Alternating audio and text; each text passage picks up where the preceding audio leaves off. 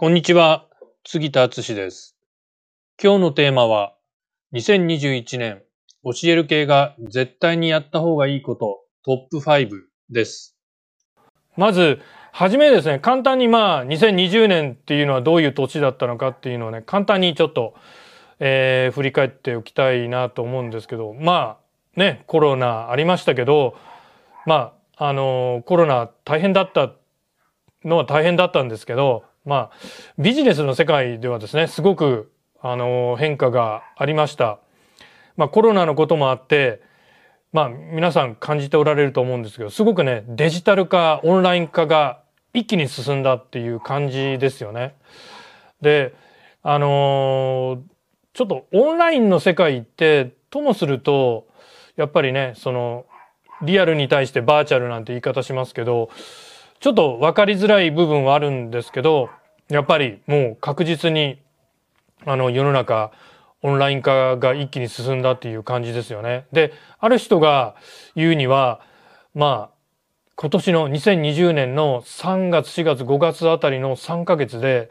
10年分一気に進んだっていうふうに、えー言う人もいるぐらいですね。えー一気に進んだかなっていうね、感はあります。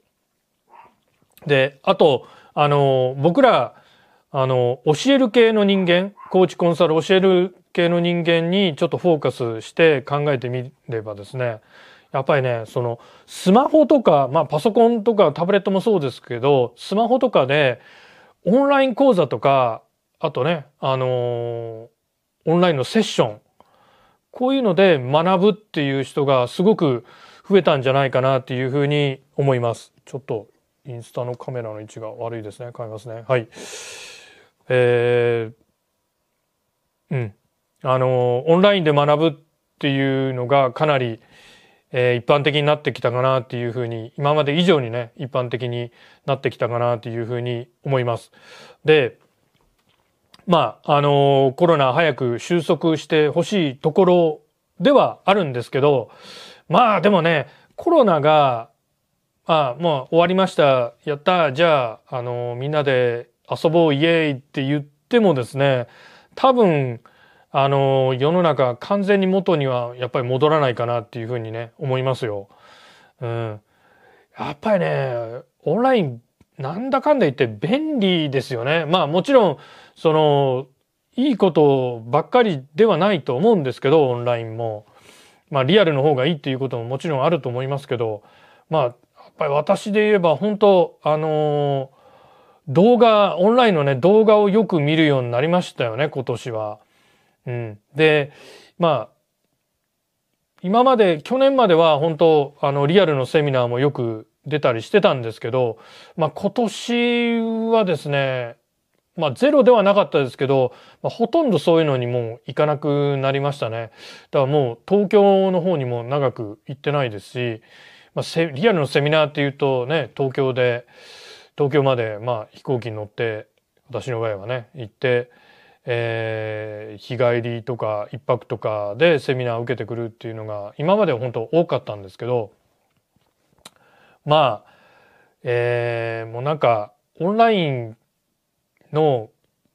ねセミナーとかこう講座とかをまあ体験してしまうとですね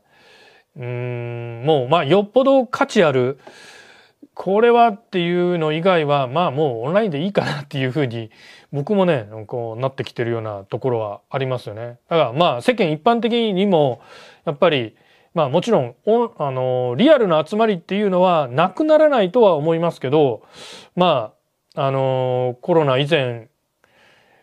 のに回復するかっていうとやっぱりそんなことはないかなっていうふうにね、えー思いますか？思います。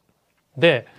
まあ、えー僕は思うにですね2020年、まあ、コロナのこともあってここまでですね春からまあかなり一気にオンライン化も進んだし変化はしたと思うんですけどまあこれはまだ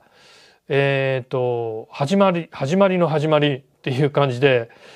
まあ、本格的に変化するのは僕僕は来年2021年かなっていうふうに見ています。なんであの僕らねビジネスパーソンにとっては2021年来年2021年っていうのはすごく重要な年になるんじゃないかなっていうふうに、えー、杉田は考えてます。じゃあですね、まあ具体的に、えー、2021年ですね、えー、教える系の人が絶対やった方がいいことっていう一つ目ですが、まず一つ目はですね、これもう何度も言ってきたんですけど、オンライン化ですよね。いや、もうな、な、杉田さん、今を、今更ね、オンライン化っていうのはもうやってますよっていう人ももちろんいるとは思うんですけど、まあ、やらなきゃな、中にはね、やらなきゃなと思いながら、ここまでちょっとずるずる来ちゃったっていう人もおられるんじゃないかなって思うんですよね。で、特に、ま、まだ、あの、やらなきゃなと思いながら手つけられてない、あるいは手つけた、で、ま、まだまだあのオンライン化に取り組んでる半ばですよっていう人もですねあのここは本当まあ一つ、えー、言っておきたいんですけど、まあ、ままだまだまだまだ間に合いますよ。うん。ま、ま、まだまだ序盤戦かなっていうね、気はしますね。うん。で、あのまあオン、オンライン化ってね、そんな、ね、あの簡単にはやっぱりいかないところはありますよね。なんで、えー、なんか苦労してるのはみんな同じかなっていうふうに思います。なんで、ま、まだまだチャンスあるんで、えー、まだまだオン、あの、オンライン化できてないよっていう人は、ぜひですね、あの、2021年、えー、本格的にオンライン化取り組んでほしいなっていうふうに思います。はい。で、えー、まあまあ、いつ、いつも言ってるんでね、あれなんですけど、まあ、オンライン化で、オンライン化すると、やっぱり僕らのね、働き方、ワークスタイルが変わると思うんですよ。で、その働き方が変われば、ライフスタイルの方も変わりますし、変えられますし、まあ理想のライフスタイルにオンラインで働き方を変えれば、よりね、その自分にとっての理想のライフスタイルに近づけることができるんじゃないかなっていうふうに思います。で、杉田自身もそれをね、すごく感じてます。もう、あの、オンライン化して一緒に一気にね、あの、理想のライフスタイルに近づけようかなって、うちもいろいろ、あの、仕込みを今やってるところです。はい。で、えっ、ー、と、絶対やった方が、2021年絶対やった方がいいことの2つ目は、ライブ配信です。え私も今日こうやって、えー、インスタのライブも始めましたし、Facebook と、あと、えー、YouTube の方はね、ちょっとやってないんですけど、まあ来年は YouTube のライブも、えー、こうやってね、同時に、あの、今、えー、Facebook の方はですね、これね、ストリームヤードっていうツールを使ってるんですけど、これを使うとですね、複数同時に、えー、ライブ配信っていうのができるので、えー、ね、あの、そういうのを使えば、ライブ配信も複数、いろんな場所にライブ配信もできます。で、あのーやっぱりですね、各その SNS のプラットフォームを見てると、やっぱりそのライブ配信に対しては、こう優先的に、えー、お知らせをこう出してくれたりとか、やっぱりしてますよね。Facebook なんかも本当そうです。えー、ライブ配信してる人を優遇するっていうような、だから、あの、まあ、2020年今年ライブ配信始めたっていう人も多いですけど、ま、まだまだ、まだまだライブ配信っていうのはこれから盛り上がってくるかなっていうふうに僕は見てるんで、まだこれもね、あのさっきのオンライン化もそうですけど、ライブ配信取り組めてないよっていう人はぜひ2021年もにライブ配信取り組んでほしいなっていうふうに思います。で、ライブ配信で僕も、あの、今年の中盤から、あの、取り組んできましたけど、やっぱりこの、教える系の、コーチコンサル教える系のファン作りには、本当あの、ライブ配信で向いてるなっていうふうに思います。ライブ配信やって、あの、一気にお客さんを増やしたっていう人も私知ってますし、えー、うちもぼちぼち、えー、こうライブ配信のおかげで増えてるかなっていう感じはありますよね。あの、ライブ配信は本当、えー、教える系の人間にとっては濃いファンを作るには、まあいいこうやり方かなっていうふうに思います。で、えっ、ー、と、まあ、どう、こうやってね、動画とか音声で伝える時代にはね、やっぱりこう、喋りってね、すごい重要ですよね。もちろんその文字で、文章で伝えるっていうのも、なくなりはしないし、重要度は高いとは思うんですけど、こう、喋って、話して伝えるっていうのはすごい重要だと思います。その、そのね、喋りの練習にライブってね、やっぱりすごくいいんですよね。で、僕は本当あのー、ライブ配信、多分こう、今日もね、時間帯あんまり良くないんで、あんまり見てくれてる人少ないかなと思うんですけど、もう少なくてもいいんですよ。まあ、公開収録と思って、えー、私はやってます。と、ね、だから、Facebook ライブ、YouTube ライブ、インスタライブ、えー、私も2021年もね、えー、やっていきたいなっていうふうに思います。本当ね、今ね、いい時代ですよ。こうやってね、誰でもライブ配信できる素晴らしい時代なんで、ライブ配信っていうのをやらない手はないかな。動画、ライブの時代にライブ配信っていうのはやらない手はないかなっていうふうに思います。はい。で、絶対やった方がいいことの三つ目はですね、えー、ソーシャルメディアでオムニプレゼンスです。えー、オムニプレゼンスっていうのは何かっていうとですね、まあ、あの、どこにでも現れる存在するっていうことですね。まあ、つまりですね、あのー、一つのソーシャルメディアだけじゃなくて、いろんなソーシャルメディアに、で、情報を発信していきましょうっていうことです。で、えー、まあこれいろんな考え方あるんですけど、僕はね、やっぱりこう、どれか一つに絞るっていうのはちょっと愚の骨頂かなっていうふうに思いますね、今の時代ね。だって考えてみれば、あの、芸能人なんかも、例えば、えー、インスタだけやってますなんて人は多分いないですよね。インスタもやるし、ツイッターもやるし、ね、今だったら YouTube もで動画やってる人もいると思うんですよね。そうやって複数のソーシャルメディアに、えー、情報発信していくっていうのがもう、なんてもうスタンダードですよね。それに、まあ、あの、趣味で やるんだったら私は YouTube だけとか Facebook だけとか、ね、Instagram だけっていうのもありかもしれないですけど、やっぱりビジネスで、で、マーケティングのね、ツールとしてソーシャルメディアを使っていくんであればやっぱり一つだけではなくって、えー、複数のソーシャルメディアに情報発信していくっていうもう時代かなっていうふうに思います。ただただねあの僕らそのインフルエンサーなんかと違ってこの SNS ばっかりやってるわけにはいかないじゃないですか。なんでまあできるだけね効率よくコンテンツを使って例えばね、あの、ストリームヤードっていうツールを使えばですね、えー、同時に本当 YouTube にも Facebook にも Twitter にも、ちょっと、あの、インスタグラムは、えっ、ー、と、ストリームヤードは、こうできないみたいなんですけど、まあね、インスタグラムはだから、あのえー、スマホで今別撮りしてますけど、まあそういうふうにやれば3つ4つ同時にねこう配信してしたりできますよね。うん、なんでまあやり方を工夫すれば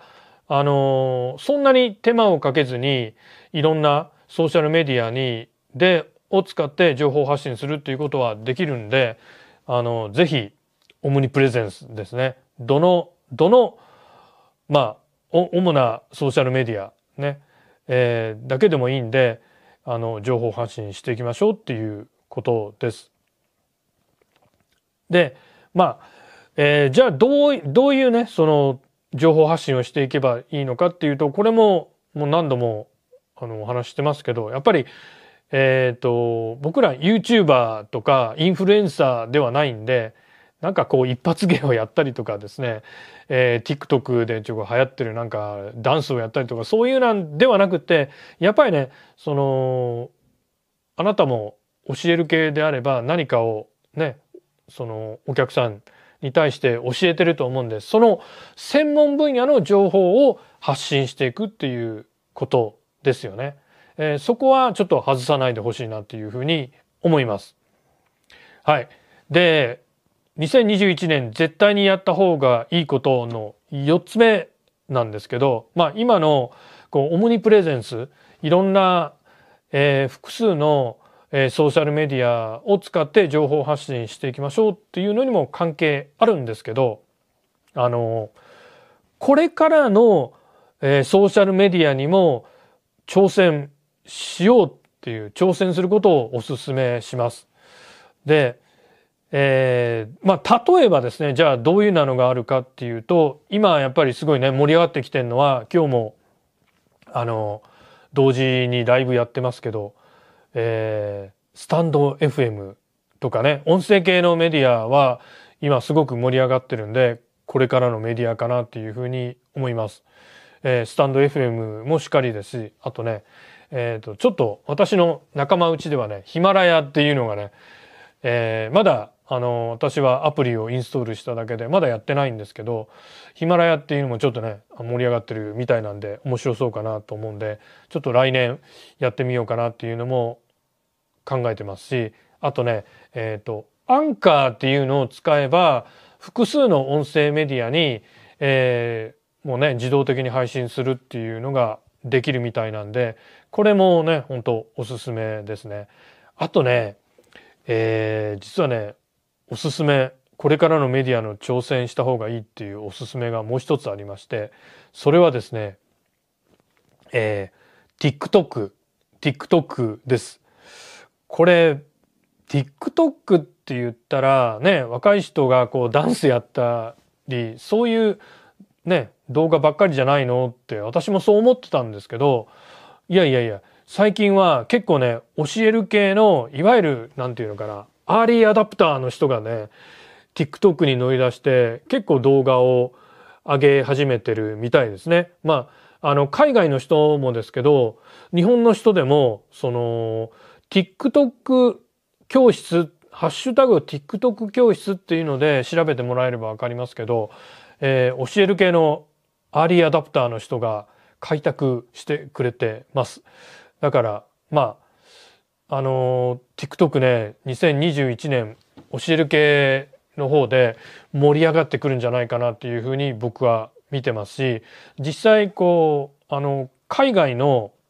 あのマーケターはですねもうちょっと TikTok 始めて成果出してるっていう人も出てきてるみたいなんでええ。まああの本当ねインターネットの世界ってリアル以上に流れが速いんでやっぱりこう流れにこういうね新しい流れに乗ってくっていうのもすごく大事かなっていうふうに思います。まあ、ともともすればですね若い人はね20代30代の方はそういう新しい流れに乗るっていうのそれほど苦手意識もないかなっていうふうに思うんですけどまあこれ40代50代になってくるとですねこうなんか新しいことってやっぱりちょっとねいやちょっと面倒だなとか億劫だなとかっていうふうにね、えー、思ったりしますけどいやでもねやっぱりあのー、年取った人っていうふうな言い方したらちょっと失礼ですけどやっぱりね50代40代私のような50代も新しいことにねどんどんチャレンジしていきましょう。本当あの2020年多分2021年もこの流れは続くかなと思うんですけど今すごいね時代が動いてますんでやっぱり、えー、乗り遅れないようにって言ったらちょっとね言い方否定的に聞こえますけどまああの本当新しい流れにこうキャッチアップしてった方が絶対いいことあるかなっていうふうに思いますんで私もねちょっとね新しいメディア来年挑戦していきたいなっていうふうに思っています。はい。で、えっ、ー、と、2021年絶対にやった方がいいことのトップ5のその最後の5つ目なんですけど5つ目は杉田はこういうふうに考えました。自分をさらけ出せ。まあ要するにあのもっと素を見せていきましょうっていうことなんですよ。でえっ、ー、とまあそもそもの話をするとそもそもね僕ら教える系はね先生人そのそのものが商品じゃないですか。まあえっ、ー、とキャラクターね僕ら教える系の人間ってキャラクタービジネスと言っても言い過ぎじゃないと思うんですよね。だからあの人人こそ商品なんでやっぱりそのね人を知ってもらうっていうのがすごく大事かなっていうふうに思います。でもちろん専門分野のコンテンツを出した上でなんですけど上でですねあのやっぱりね例えば杉田さんまあどういうね私あのすごいど田舎で暮らしてますけど田舎暮らししてるっていうけど杉田さんってどういうこう生活をしてるのかなとかねやっぱりあのちょっと杉田っていう人間に興味持ってくれた人だったらそういうところもね興味出てくるかなって思うんですよね。それでまあ私は特に最近ですね意識してあの日常生活をですね例えばインスタグラムにねこうアップしたりしてます。えー、でやっぱりこれってねあの日本でもやられてる方はやられもちろんねやられてますけど、えーと、海外のマーケターを見るとやっぱりかなりあのすごい成功しておられる人ほど積極的にこうね素を素のその素を見せるっていうことをね意識してして意識してこう出してるなっていうふうに思いますね。まあもちろんその日常生活を見せる素を見せるって言ってもですねその何もこう都合の悪いこととか嫌なことまで見せる必要はもちろんねありません。でまあその都合のいいことっていうか、まあ、見せてもいい部分をねちょっと見せるっていうだけでもね違うかなっていうふうに思うんですよね。やっぱり今ってその作り物じゃなくってそのよりこうリアリティが求められてる時代かなっていうふうに思うんですよね。まあ日本では本当ねまだまだ教える系の人が日常生活を見せるとかね、えー、特に40歳以上の方はまだあんまりやってないかなって思うんで、えー、ぜひその自分をさらけ出すっていうことにチャレンジしてほしいなっていうふうに思います。杉田もインスタなんかで、えー、いろいろね、えー、特にあのーもうここどれぐらいかな？もう数数週間になると思うんですけど朝あん私必ず犬の散歩をするんですけど、まあ、必ずねもう最近はスマホこのスマホを持って出るようにしてましてで必ず写真を撮って、えー、インスタとインスタのストーリーズとかにね、えー、上げるようにしてます。でそれやっぱりねあの嬉しいことに見てくれてる人は見てくれてるみたいなんでえー、まああの日常生活の杉田さんはこういうのですよでこういう、えー、ウェブのコンサルもやってますよっていうのを私も見せるようにしてます。ね、でこれがファン作りにつながっていくかなっていうふうに思いますんで是非あのあなたもですね、えー、ちょっと勇気を持ってですね自分をさらけ出すっていうことにも挑戦してほしいなっていうふうに思います。じゃあですね、えっ、ー、と、まとめに入りたいなというふうに思います。まあ今日のまとめはですね、一つ目は、まあ自分のビジネスをオンライン化しましょうねっていうことです。まだ遅くないです。はい。で、二つ目はライブ配信をやりましょうっていうことです。で、ライブ配信はこういうね、喋りのトレーニングにもなりますので、ぜひ、えー、やったらいいかなというふうに思います。で、3つ目はですね、えー、いろんなソーシャルメディアに配信しましょう、アップしましょうっていうことです。で、4つ目は、これからのソーシャルメディアにも挑戦しましょうっていうことです。まあ、例えば音声系の、えー、ソーシャルメディアだったり TikTok なんかはこれからえー、2021年伸びるかなっていうふうに言われてますし私もそういうふうに思いますんでチャレンジしていきましょうということです。で5つ目最後は素の自分を見せろそれをソーシャルメディアにアップしていきましょうっていうことです。でもちろんですねちょっと勘違いしてほしくないんですけどこの今言った5つだけやりゃいいっていうもんじゃもちろんないんで、そこのところはね、誤解しないでほしいなっていうふうに思います。はい。今日のテーマは、2021年教える系が絶対にやった方がいいことトップ5でした。杉田の最新電子書籍、コロナフリービジネスの作り方完全ガイドブックを無料でプレゼントしています。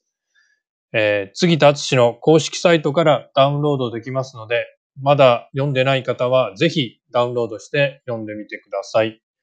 それではまた次回お会いしましょう。さよなら。